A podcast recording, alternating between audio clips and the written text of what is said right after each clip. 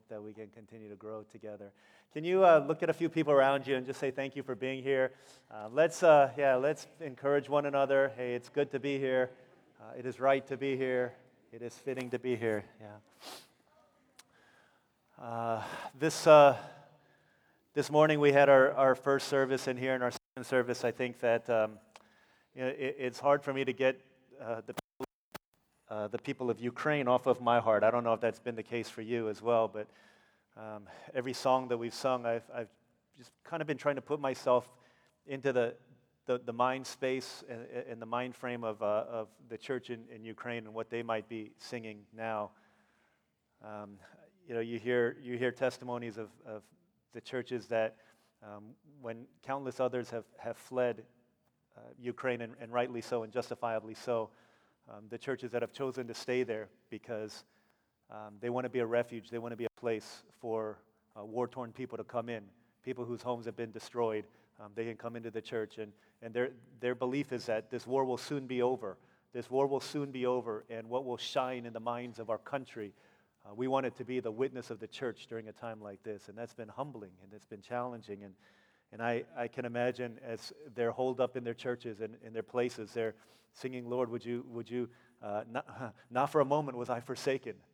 Uh, surely God is in this place, even in this place as, as missiles are going off and bombs are flying and smoke is in the air. God, surely you're in this place. And for it's here that my heart has found its deepest treasure, not in the things that I've lost, not in the things that war can take, but in the person and the work of, of Jesus Christ. And, and we see that. We see that in, in hardship. We see that in, in difficulty. We see that in times of testing. And I pray that as we um, unify our hearts with the church in Ukraine, and as we pray even uh, at a bigger level for um, the situation in that country and in the situation in that area, that we would, uh, yeah, that we would find solidarity and that we would join in the fellowship of sharing in the sufferings with them, so that we might know their needs better and that we might identify with and understand the suffering of Christ a little bit deeper as well.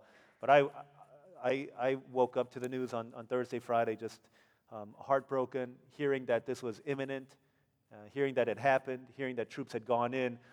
Um, most people are saying nothing like this, where, where a dominant nation has invaded unprovoked into another nation simply for a power grab and to grab more territory, is something un, un, unprecedented since World War II.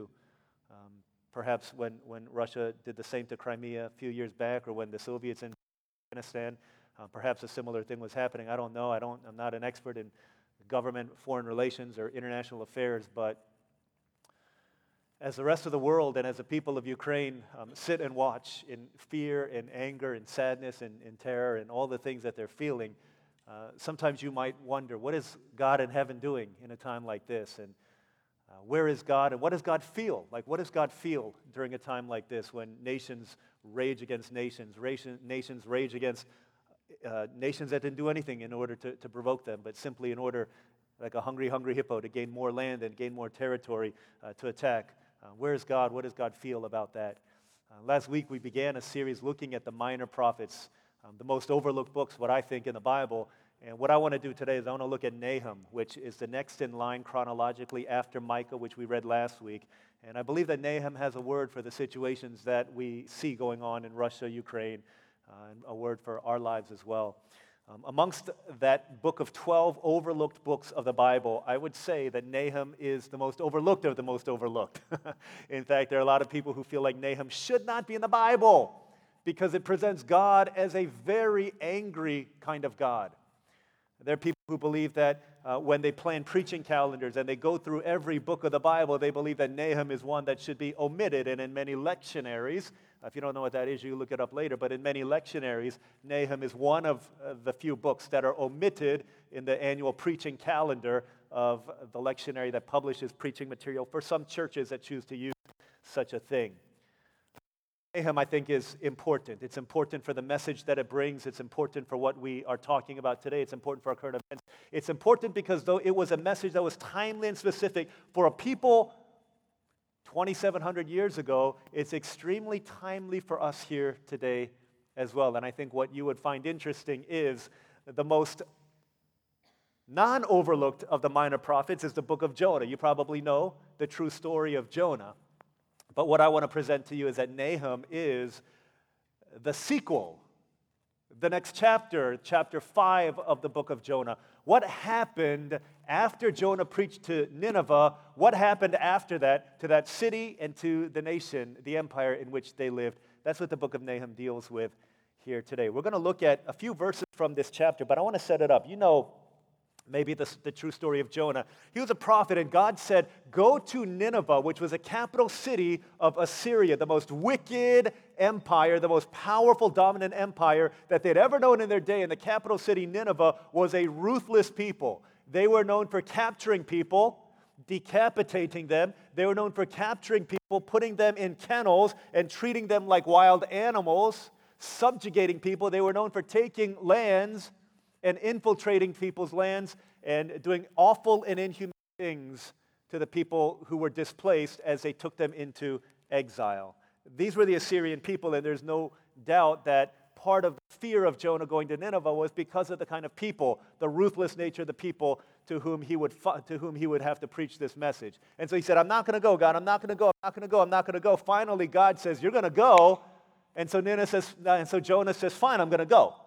And he goes to Nineveh, and the message that God gives him to preach is a message of God's love and, and, and repentance. He's slow to anger, abounding in love. But all Jonah says is, 40 days and Nineveh is going to burn. That's all he says. He says, I did my job. I did my job. And he gets ready to leave, and he sits on a, on, on, a, on a hill and he grovels and complains because the work of God in the hearts of the Ninevites was so real that the moment they hear, they proclaim a 40 day fast and they fall in the ground and they say, The God that Jonah is preaching about is a God we need to give our lives to. And so they surrender to the Lord God, and from the youngest to the oldest, from the most powerful to the most common of people, there is a complete revival in the city of Nineveh. That was in about the year 790 BC. In human history, 790 BC, the city of Nineveh gets turned around right side up by the preaching of the gospel, and hope comes to the people of Nineveh. Well, then, the problem with Nineveh was the same problem that you and I have. We go to retreats and we repent. We go to praise and prayer night, we repent. We go to SNF, we repent. We come on Sunday, we repent. We go to house church, we repent. Whatever happens, we repent at these retreats, revivals. We give ourselves to Christ, but then we quickly turn away from God and go back to our sin. That's what happened with the Assyrians also. And so you may remember that in the year 722, the evil Assyrians, again, just 70 years after they experienced this revival, 70 years later, two generations later, they would go to the northern kingdom of Israel and they would attack it and they would destroy it and they would take the inhabitants of Israel into exile into Assyria. They would displace the people with their own people, intermingling with them, creating a group of hated people called the Samaritans. I know this is all stuff that you may or may not know. But the point being that Israel was invaded by the very people that Jonah went to preach to just 68 years after they'd experienced revival. And so the prophet Nahum was sent to preach to the city of Nineveh, one of the few prophets who are not speaking directly to Israel or Judah, but he's speaking to Nineveh and allowing us as the people of God, allowing Israel and Judah to overhear the message in order that they might hear what God is saying to them. The name Nahum means comfort. And as Nahum preaches a message of wrath and vengeance and destruction against Nineveh, as we overhear it, it's supposed to be a message of comfort to the people of God then and to the people of God now. This is a very difficult book of the Bible to preach from, and yet this is a message for us today. I want to bring out just two thoughts. Okay, the first one is this that God can handle your problems no matter, no matter how big they are. Okay, God can handle your problems. What are the problems that you're facing in life today, the message of Nahum, one of them, is that God can handle them no matter how big they are. Okay? Israel's biggest problem was very clear it was the evil Assyrian Empire. That was the problem. And to that context, God speaks these words through Nahum to the evil empire that is Assyria. Chapter 1, verse 1 says, An oracle concerning Nineveh, the book, literally the burden of Nahum the book of the vision, the book of the burden that God placed in Nahum's heart of Nahum, whose name means comfort, the Elkoshite. And then the poem begins in verse 2. It says, The Lord is a jealous and avenging God. The Lord takes vengeance and is filled with wrath. The Lord takes vengeance on his foes and maintains his wrath against his enemies. The Lord is slow to anger and great in power. The Lord will not leave the guilty unpunished. His ways in the whirlwind and the storm and clouds are the dust of his feet. Um, this is God's pause here, and then we're going to continue looking at a few other passages in the book of Nahum. And I want to encourage you, um, they're not all, I don't believe they're all going to be up here on the screen. So if you have your Bible, Nahum is a very difficult place to find, but we're going to be looking through, flipping through here. So if you can find it after Micah, uh, before Habakkuk, if you can find it, it will be really helpful. Again, if you, uh, as we go through this series, if you take a look at the Bible Project videos that you can find on Bible Project or on YouTube, it'll be really helpful to understand context because we're not going to dive deeply into each of, these, each of these books. But Assyria is the great problem of the people of God. Remember, again, 722, they destroy Assyria. The, southern, the northern kingdom is gone. Judah, the two tribes, the little tribes in the south, are all that's left, the people of God, and then a few people who are the remnants of the northern kingdom. Okay, so the big problem for the people of God is this evil empire, Assyria. And so when God comes and he speaks to them, it says something that is very foreign, perhaps, to modern ears and our modern conception or perception of who God is. Five times in the first two verses, it says, listen to this language. The Lord is jealous, okay, and then it goes, He's avenging. The Lord takes vengeance, is filled with wrath. The Lord takes vengeance and maintains His wrath against His enemies. The Lord is slow to anger. So, six times in the first one and a half verses, it says that God is angry, He is revenge, uh, vengeful, vengeful, He is an avenger all these things it says about who God is. And for a lot of us, we would think, and this is why many people don't believe Nahum should be in the Bible, because they say, well, God is a God of love. Love should not be this angry. This should not, be this vengeful. In fact, Jesus himself, who is the Son of God, said, Don't take revenge. If someone slaps you on the cheek, turn the other cheek to them. Someone is your enemy, don't hurt them, but pray for them. Love your enemies. So it must be a typo that it says that God is a God of vengeance. He's jealous, he's filled with wrath, he's angry, maintains his wrath. Should be a typo. This is a mistake. It must, at the very least, be a mistranslation of the Hebrew text. God can't, surely can't be a God of vengeance and wrath.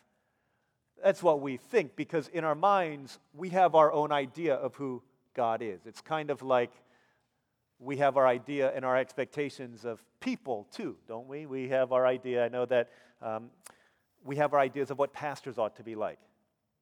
I, I have a friend who, um, back many, many years ago when we were living in Virginia, he was a pastor, and he was probably the kindest and gentlest pastor that I know. If you know him, you would probably say the same thing. I know that you may think that Pastor Josiah is the kindest, gentlest pastor, and I would give you that. So maybe my would come in second place. So here, the second kindest pastor that I know in the entire world. Okay, he was a, a, great pastor. He is a great pastor. He was back in the day a very good basketball player too. And so he played point guard, right? So one day in his 20s, he was playing basketball at a gym called Lifetime Fitness or Lifestyle or uh, uh, Lifetime Fitness in, in Virginia. So he's playing basketball and he's mid 20s. So still good, but getting a little bit at that age, okay? He was being covered by this younger dude. It was a college student who was pretty good and very quick. And so this guy was being very aggressive with my friend who's dribbling. And every time he would be really aggressive, try to reach in and steal the ball from my buddy. And so my friend would call foul. And he'd be like, oh, that's not a foul. The guy would be like, oh, that's not a foul. And check the ball up and get all angry at him. Playing again, and he's dribbling. The guy fouls my friend again. He calls foul. And he's like, stop calling these ticky tack fouls. Okay, no blood, no foul. That's what we sometimes say on the basketball court. No blood, no foul. And my friend's like, okay, and he checks the ball and gets the ball back, and he he's and throughout the game, up and down the court, this guy, this young guy, is trying to be physical with my buddy. At one point, my guy is dribbling, and the guy tries to steal the ball, and he tackles him. Tackles him, and then my, my guy's like, dude, what's up with that? And the guy gets all aggressive with him, and he, he starts wrestling with him. He didn't know that my pastor friend not only played basketball back in the day, but he was also a wrestler. so he grappled him down to the ground and got him down, and the other the kids start swinging at him. And so, what is he going to do? I don't know if Pastor Josiah would do that. Maybe he would just take a hit and then he would laugh at him and then he would push him off and get. But my friend starts swinging back at him. Just self defense. Knowing him, it had to have been self defense. These are swinging back at him. Then another guy comes in. Okay, this is one of our other friends who was playing basketball that day. So this friend came to America when he was young from Korea. Okay, came to America when he was young from Korea. But the problem is, some people, this just happens. It's unfortunate. Even though he came when he was young from Korea, he didn't become good at English. So here's his, his challenge when he's not good. He's not good at Korean, but he's not good at English either. And so he's trying to break up this fight. So he starts yelling at my friend and he starts screaming at him. He's also got a very high pitched voice. It was almost comical. But he said, Stop it. he called his name. He said his name is Sung. He said, Sung, stop it, stop it, stop fighting him. And then he said, You a pastor. You a pastor. Get off him. You a pastor. And he pulls him off of him because in his mind, he's like, Dude, you're a pastor. You're not supposed to be fighting. In his mind, his perception, his idea of a pastor is that a pastor should not be fighting. A fighting pastor is an oxymoron. You know an oxymoron, right? Two words that should not go together. You are pretty ugly. That's an oxymoron. That was seriously funny. That's an oxymoron. Okay, this is what an oxymoron is. Two words that we think ought not go together. And so when we come to the opening verses of the poem of Nahum, the prophecy of Nahum to the people of Nineveh, in our mind we're like, dude, this shouldn't this doesn't make any sense. An angry God, a vengeful God. What does that even mean? The other day, our, our, our little guy Elijah, he was um, looking over my shoulder and he was reading my sermon. He said, God is jealous and avenging? What? What does that mean? And he thought it was the funniest thing. He's like, there's no way. And then one of the people in our family who was listening to him say that said, it means that he's an avenger. That's what it means. Well, doesn't necessarily mean that, but in our minds we think that can't be. And that's where we run into problems. Because when we think, well, the Bible can't surely be serious when it talks about God in this way, God can't be an angry God. He can't be a vengeful God. He can't be an avenging God. He can't be a wrathful God. Let's just delete. Let's not preach on the book of Nahum. Let's not read the book of Nahum. Let's pretend that it wasn't there. Then we have a truncated view of God, which leads to a truncated view of the gospel, which almost always leads to an anemic life that is devoid of holiness in our lifestyle. What if God really is a God of vengeance? And he really is a God of anger. What if we have to deal with that? We have to wrestle with that. That's what Nahum forces us to do. Because not only Nahum, but throughout the Bible, we see that God gets angry and that God is jealous and God gets vengeance and he's filled with wrath. What does that mean? The reason we have a difficult time with this is because we think of anger in a certain way. We think of anger the way that you and I think of anger. I got angry this week. I got angry this week a lot. I got angry when I went to uh, one of our, our, our, couple's homes and we ate together. Beautiful, wonderful Daniel Fast friendly meal. It was a great meal, shabu shabu. And at the end of that meal, they said, Well, we're not done yet. And they made this Daniel Fast friendly popcorn.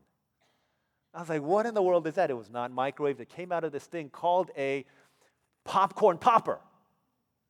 And popcorn started coming out of it, and they're like, This is healthy. It's completely, you know, it's just kernels of corn popped. And so I was like, man, this is amazing. Olivia, Manny love popcorn. So first thing I did, I went home and I bought myself, or I bought them, a popcorn popper from Overstock.com. I was really excited. I couldn't wait for them to come home. And, and when they came home, I said, guys, guys, I bought you something so amazing, so amazing. What is it? I said, I got you a popcorn popper. Why is this so funny? So I bought them popcorn, and then, uh, and then Olivia's like, oh, I bought one of those a few weeks ago. I was like, what? You bought one of these amazing popcorn poppers, but we haven't used it for the Daniel fast. This is crazy. And so here's where I get it. I wasn't angry at that. So I went to my email, I clicked on uh, your orders for overstock.com, and I said, cancel order. I got an email back. Thank you for trying to cancel your order. We'll get back to you. And then a little while later, I got an email back saying, sorry, your order cannot be canceled. I was like, what? What are you talking about? I got angry that now we've got two popcorn poppers. and they wouldn't take my order back. I was upset at that. Like I really was. I was like, are you kidding me? What is it? Like Amazon would have taken it back? This is ridiculous. I got angry yesterday too. I got really angry because against all odds, my son Elijah's basketball team made it to the championship game of the 9 and 10 year old I 9 league. There's only four teams. Don't worry about that. They made it to the championship game. All right, they made it. Okay, just delete that from your memory. They made it, and I got really angry because at the end of that game, Elijah's team was on the short end of the score by a large margin. They got slaughtered. It was like, yeah, it was bad. And I was very angry, very angry at that. I got angry about a lot of things. I got angry because I, I was, supposed to have a meeting this week and somebody came like eight minutes late. I was really angry about that. I got, I got angry about a lot of stuff. I got issues. You know why I get so angry? I get so angry because I got problems. I got problems. That's why I get angry. Do you get angry ever like that? You see, the difficult thing for us to understand is that God also gets angry. But it's not because God's got problems. See, God's anger is a lot different than ours. Because running alongside of the anger of God in verses 1 and 2 is something else that we see. And you'll see this if you look at your Bible. In verses 2 and 3, look at what it says. The second word, it says, the Lord, with the Lord in all capital letters. Okay, it says that the Lord is a jealous and avenging God. Number two, the Lord takes vengeance. The Lord takes vengeance on his foes. The Lord is slow to anger. The Lord will not leave the guilty unpunished. Five times in the, from, the, from the jump it introduces God as the sovereign Lord, the covenant Lord. And this is a name that God gave to his people, the name that he revealed to them by which to say, I am your covenant God. Okay, this name is only to be used by the people who are in covenant relationship with me, the people of whom I said, the, the ones who bless you I will bless, and the ones who curse you I will curse. In other words, the reason God got angry the reason God gets angry is deeply connected to his covenant love for his people. Because you understand this too, don't you? If you love anything, then you will get angry when the thing that you love gets threatened. Let me say that again. You think about any time you get angry at something, the reason you get angry is because something that you love got threatened, whether it's a good thing or a bad thing. Someone takes your car, you get angry. Obviously, you should do that. Someone takes your spot in line, you, got, you get angry because your pride was taken away from you.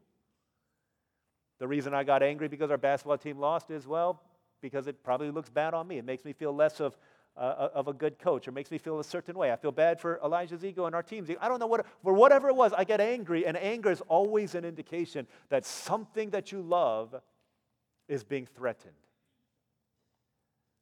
The thing is, when it comes to God, the anger of God is never unjust. It's never impulsive. It's never just like Hulk and I'm angry, I'm going to destroy these things. It says here in verse 3 the Lord is slow to anger. And as God speaks to what could be called the Russia of the day, probably the people of God were saying, God, why are you taking so long to destroy them? They're so wicked. They're so awful. Look at all of the things that they're doing. God's slowness to anger is not a result of his impotence, but it's a result of his patience. That God is wanting none to perish, but even Nineveh to come back to repentance again. God is slow to anger. And so here's Israel, the people of God, the remnant of Israel, the people of God, and they've got a problem. And they know that they can do nothing about it. And so God says, Because of my covenant with you, I will bless those who bless you, and I will curse those who curse you. And because Assyria has become such a curse to you, the time has come for me to bring judgment on them. God is avenging the sins of the Ninevites out of his love for his glory and out of his love for his people. So, what does that mean? It means that if there's something in your life that is a problem then God, in His covenant love for you, says, I can handle your problems no matter how big they are. Israel's people, the people of God, thought, there's no way, there's no way we're going to overcome Syria. There's no way. We can't do it. God, we need you to do this. And so 722, okay, 722, Israel gets sacked and destroyed, and the, and the exiles go out. In 701 BC, the Assyrians attack again under King Hezekiah, who's the, the, the, the, uh, the king of God's people. Assyria attacks again, and there's no way that God's people are going to survive. But Hezekiah the king cries out to God, and again in human history it says the hand of God intervened, and Assyria was pushed back. And God was saying, no matter how big your problems may be, I can take care of them. That means that as we think about the situation in Ukraine right now, it means that God is able to handle those challenges and those issues and those problems.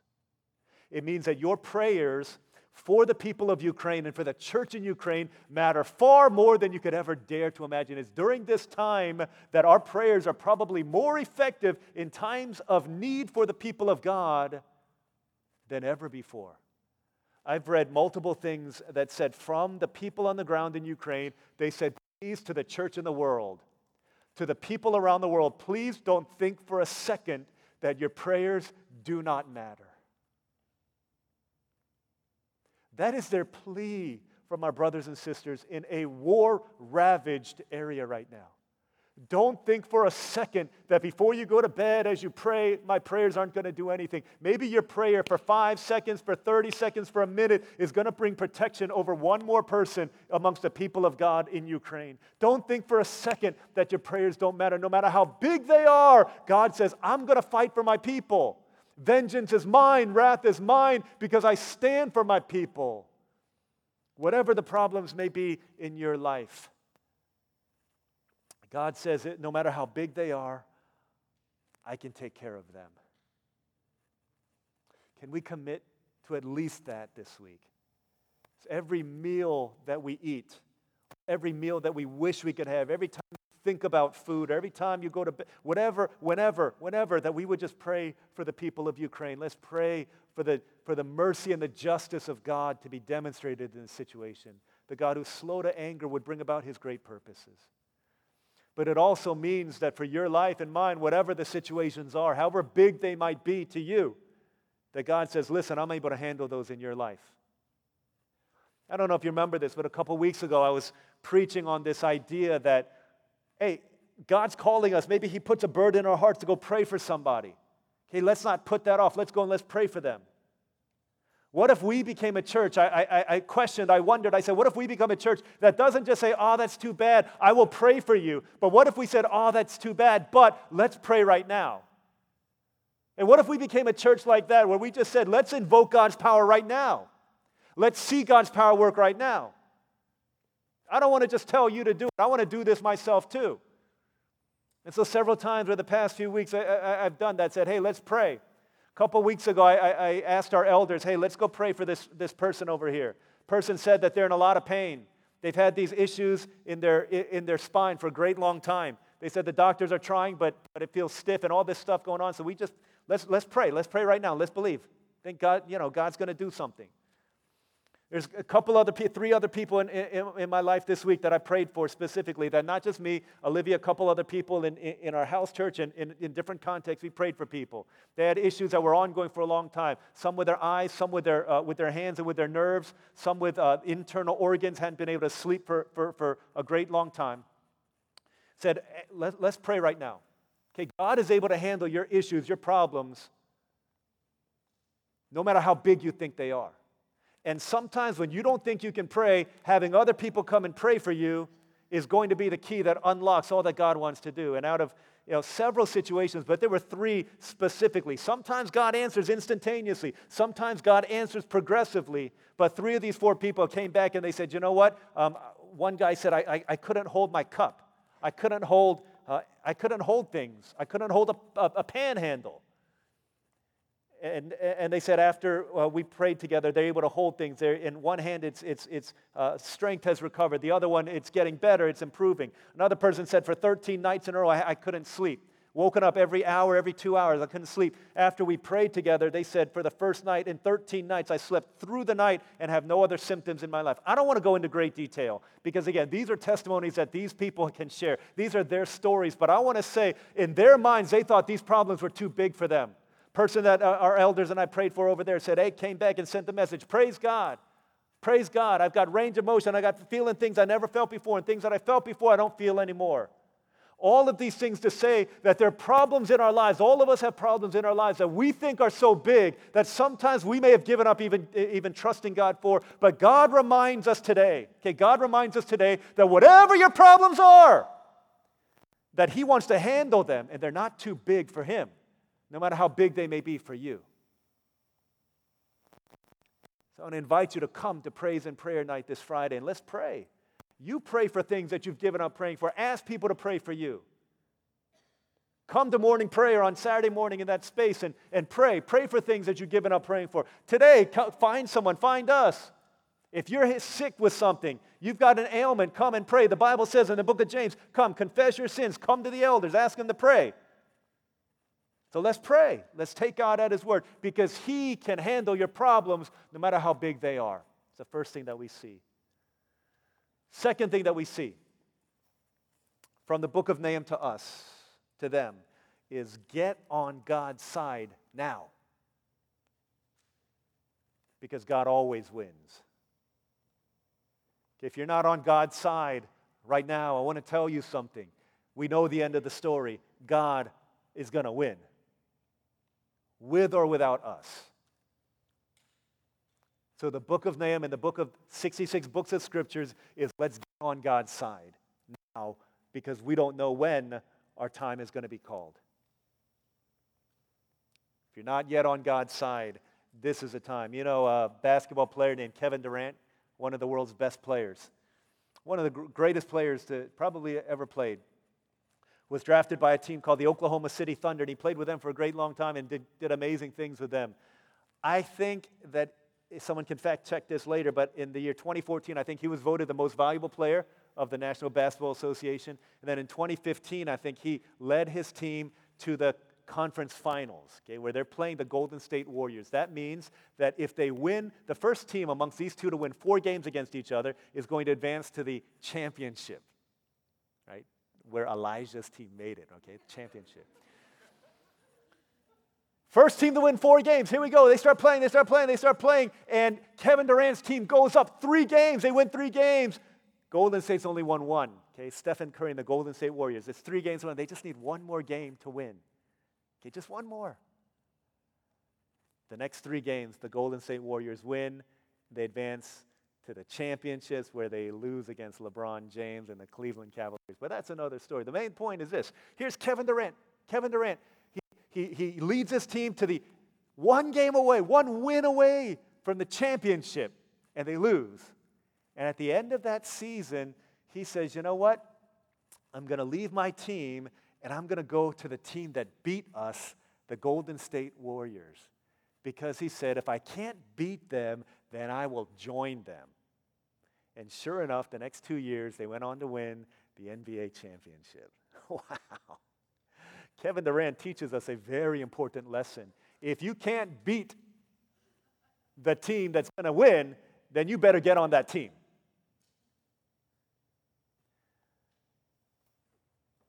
Hesu talked about a spoiler alert. Let me give you a spoiler alert. God's going to win. The question is, are you going to win with him? God's going to win. The question is not, God, are you on my side? No, the question is, are you on God's side? Okay, this great cosmic life and war and everything that's going on, the universe doesn't exist simply for God, are you on my team? No, it's not about that. God is the sovereign I am, the ruler of all, the king of the world, the master of the universe. The question is, are you on his side? Because he's going to win. Look at what it says in verse 7 The Lord is good, a refuge in times of trouble. Have you found refuge in him? He cares for those who trust in him. Do you trust him? Because here's the other side. But with an overwhelming flood, he will make an end of Nineveh. He will pursue his foes into darkness. So, verse, chapter 1 is all about Nahum saying, Hey, Nineveh, you got to wake up because the wrath of God is coming to you. Chapter 2 then says, okay, this is what it's going to look like. This is exactly how it's going to happen. And he tells them, and if you read this, it spells it out clearly how all these things are going to happen. And then in chapter 3, it says why these things are going to happen because y'all are evil, wicked nation who's threatening the people of God and all that God stands for. But look at what it says in chapter 2, verse 6. Let's just, just pull out this snippet. Here is Nahum saying how Nineveh is going to fall. He says in, in, in verse 6 the river gates, okay, the river gates of Nineveh are thrown open, and the palace in the center where the king of Assyria lives collapses. Okay, the river gates are thrown open, the palace collapses. Look at chapter 3, verse 8. Here he's, he says, Are you better than Thebes, situated on the Nile with water around her? The river was her defense, the waters her wall. Okay, so what is he saying here? Thebes was a city in Egypt, okay, situated on the Nile. All around it was surrounded by water. Okay, water was supposed to make this a fortress that was completely impregnable. It could not be invaded. And because they were on the water, and they had walls around the city, it says, okay, with water around her. The river was her defense, the water's her wall. Because they had all this around them, they said, you know what? We're not going to be defeated. The next verse it says, Cush in Egypt were her boundless strength. Put and Libya were among her allies. Not only did they have this great location, but they had allies. There was no way that anyone could take down Thebes. But in the year 663 BC, the Assyrians, to whom Nahum is, is speaking, came, invaded Thebes, took the city down, took the people, the inhabitants, into exile. And what Nahum is saying is listen, if you thought Thebes was, was, uh, was completely uh, impenetrable, then think again. Because Nineveh is the exact same way. Also situated in the midst, surrounded by water. They also had walls around, they had walls around it to protect it. Nineveh was supposed to be a city that could not be overtaken. And what Nahum is saying is listen, if y'all thought if you thought Thebes was untakeable, then think again because the same thing is happening to you. And so there's a Greek historian. Oh my goodness, I forget his name right now. I forget his name, but there's a Greek historian. I could tell you later, but here's what he said. In the year 612 BC, 614 to 612 BC, uh, uh, an empire, a, a group of, of, people called the Medes came and they attacked Nineveh. They could not overcome it, and so they joined forces with a group called the Babylonians. And the Medes and the Babylonians joined together, and together they laid siege in the year 612 BC to Nineveh. And the city of Nineveh fell. And the way it happened, according to this Greek historian, is that in 612 BC, for a great period of time, rains came down, unlike anything that Nineveh had seen before. And because the rains came down so much, the riverbanks flooded, the rivers overflowed, much like what happened with Hurricane Katrina in New Orleans. The levees broke in New Orleans, but the walls were overtaken. Uh, the, the, the force of the water was so strong that it broke down the walls. And through that breach in the walls of Nineveh, the Babylonians came and they attacked the city. And because the king of Assyria, knew the prophecy of Nahum. It said he took everyone and everything that he loved and cherished into the palace and he burned it down to the ground. Nahum 2 6 says, The river gates are thrown open and the palace collapses. Because God knows and God will always win. Chapter 2, verse 13 is one of the most chilling verses in all of Scripture. It says, I am against you, declares the Lord Almighty.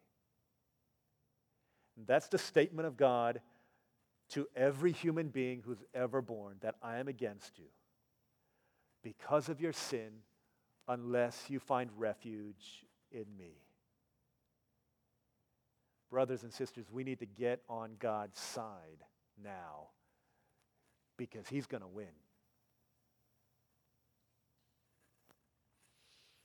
We hear this verse all the time. If God is for us, then who can be against us? Absolutely.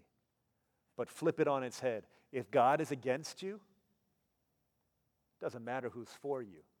Doesn't matter how many friends you have, how much money you have. Doesn't matter what allies you have around you. Doesn't matter if China, Iran, Iraq are going to give you all this fuel. If God is against you, then who is for you does not matter. And so when the people of God hear that Nineveh, their fearful enemies, are going to fall, this is what they say in chapter 1, verse 15. It says, Look, there on the mountains, the feet of one who brings good news, who proclaims peace.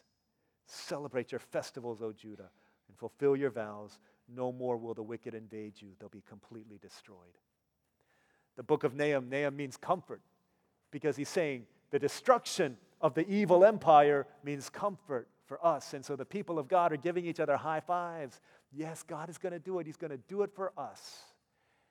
And as they're giving each other high fives, they're like, God, you did it. You did it. God, you're awesome. Let's go and live our happy life now. But God says, not so fast. Because you see, the people of God still have a reckoning with God as well. Saying just because you bear the name of God doesn't mean that you're not standing under my judgment. Just because you do the things that a religious person does doesn't mean you're walking in the favor of God.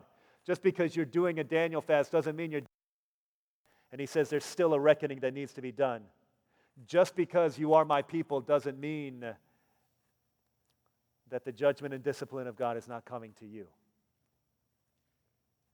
God says, You and I, we've got work to do also. The people of God, let Assyria and what happened to them be a warning to you. Let what happened to the northern kingdom of Israel be a warning to you. I'm calling you to come back to me.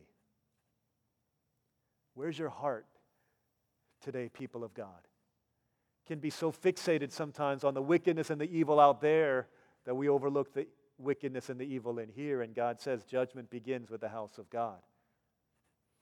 One of my favorite shows, TV shows growing up, was a show called Diff'rent Strokes. It was a really fun show. And thinking about it now, man, they hit on some really hard hitting issues. But it's a story of these two little, uh, two, two young children, African American children, who are adopted by a wealthy Caucasian family in New York City. And so they get adopted into this family. And so it's, it's kind of trying to learn the, the, the, different cues of ethnic groups and the socioeconomic statuses which were different and trying to live out that kind of, a, of an ethic. And at one point in, in the show, the young son Arnold has gotten in trouble with his dad, Mr. Drummond. And so his dad says, Arnold, you need to be disciplined. I need to spank you. And so the older brother Willis chimes in. He says, Mr. D, for all of Arnold's life, he's never been spanked by anybody uh, but me and, and, and, and his parents. So, do you think that I could be the one doing the spanking of, of, of Arnold? And Mr. D says, Okay, that, that, that makes sense. That makes sense. And, and he walks out of the room. And Arnold's like, Thank you, Willis. Thanks for doing that for me. Thanks for covering for me. Mr. D's gone now. And so he thinks that because the oppressor is gone and out of the way, that everything is right. And so Willis says, All right, Arnold, come over here and, and, and, and lay down on my lap. And so Arnold lays down on his lap with his stomach on his lap and his butt sticking up. And so Willis gets the stick or whatever it is to spank Arnold. And Arnold is thinking, I've gotten away, I've gotten away from the punishment. And then as Willis is about to spank Arnold, Arnold looks up and he's like, Hold up, Willis. Hold on a second. What are you going to hit to make it sound like my butt? And Willis says, Your butt. And Arnold, like Arnold is prone to say, says, What you talking about, Willis? What you talking about, Willis? Arnold thought that just because that's out of the way, that I don't have to deal with the consequences of my own actions. But Willis is saying to Arnold what God is saying to his people. Saying, My judgment against one doesn't mean that there is no more discipline left for another. Where are you today? Are you standing in a place where you're feeling the judgment of God? If you are, then God's saying, Let's come back and let's repent. Because you know, judgment does come to the people of God as well. Discipline does come to the people of God as well. Are you wandering from God? Is your heart far from the Lord? Where are you in your relationship with God today? Because as God brings judgment to the people of Nineveh in exactly the way that he said he would, the message of Nahum is God's always going to win. He's always going to win. Are you fighting against God? Are you in rebellion against God? Because can I tell you something? Look at think about this throughout the history of this little group of people called the Jews. This little group of people, the people of God. There have been countless attempts throughout history to exterminate the people of God from existence. Be from the mighty Egyptian empire during the days of Pharaoh when he enslaved Israel, it wasn't Israel's strength and might that led them free. It was through an out, mighty hand and an outstretched arm of God that they were able to be delivered. Where is the Egyptian empire now? They've fallen, nowhere to be found. After that, it was the Philistines, the worst enemies of the people of God, the giant Goliath, and constantly a thorn in the side of the people of God against this tiny nation, the mighty Philistines. Yet, where are the Philistines now? And where are the people of God now? The Philistines nowhere to be seen. Then it was the Assyrian Empire. Remember this mighty, evil, wicked people, the Ninevites of the Assyrian Empire, who tried to threaten and, and did do away with Israel as a northern kingdom. But there was a remnant of people that still believed and still held true to the true and living God. Where are they now? They continue to proliferate the earth, people like you and me. Where's the Assyrian Empire? Gone forever. After the Assyrians, it was the Babylonian Empire. 586 BC, they take the remaining two tribes of Judah and took them into exile. Daniel, Shadrach, Meshach, and Abednego, the mighty Babylonian Empire. Where are they now? They're nowhere to be found. Where are the people of God continuing to thrive in the land?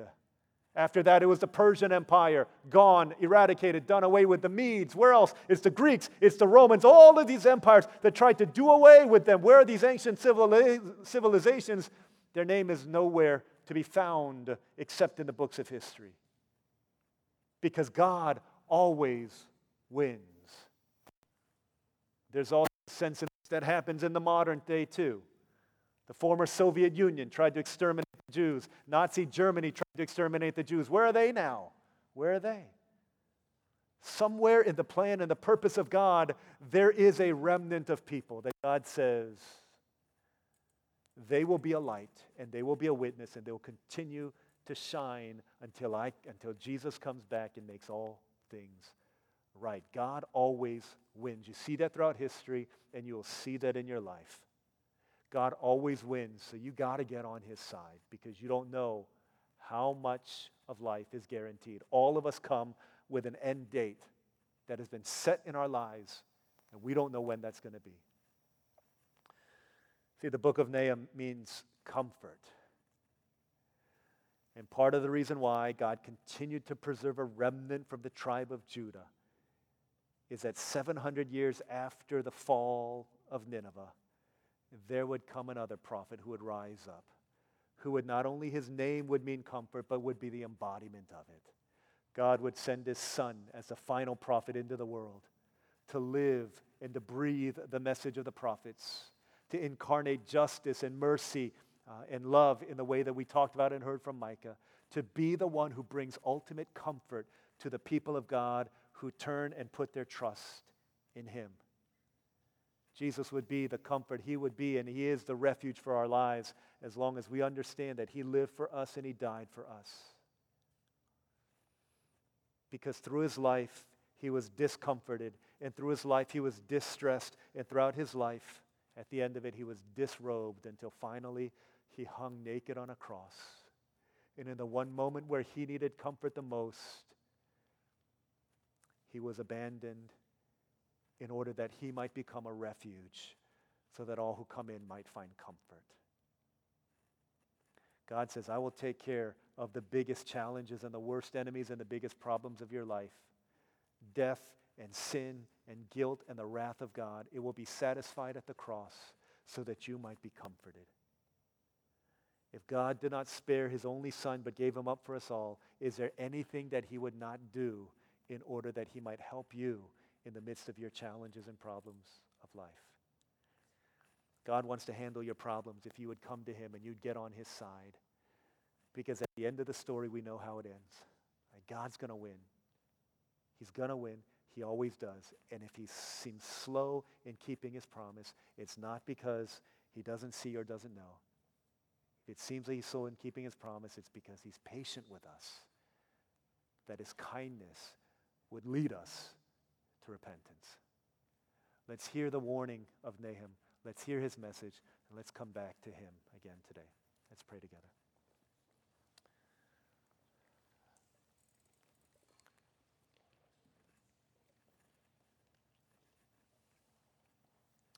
As we respond to the Word of God in prayer, maybe three things that we can think about as we pray. Number one, you might be celebrating the downfall of somebody else, but is there some reckoning that you need to do in your heart with God? Does God say, hold up, hold up, wait a second, we're not done here yet? You might have been serving me faithfully. You might have just experienced the mountaintop experience. But there's still this issue of your sin and your disobedience. What areas of your life do you need to repent before the Lord? Maybe your hatred towards another person. Maybe it's your half hearted devotion to the Lord. Maybe it's a hypocrisy that looks good in front of others. But apart from the watching eye of other people, there's not much difference in how you seek to live. Let's come back to the heart of God as we repent for our sins and ask the Lord that He would have mercy on us. Second, let's pray for any problems that we have in our lives. If you think they're too big, let's come back to God. Let's bring it to God. And then third, let's pray for the people of Ukraine, especially the church in Ukraine. Lord would have mercy and He'd be near to them during this time. Let's pray for a few moments like this.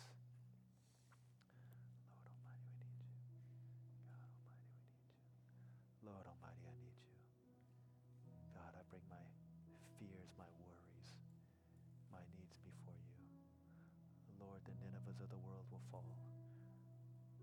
The wicked nations and schemes and regimes of this world are going to fall. Lord, we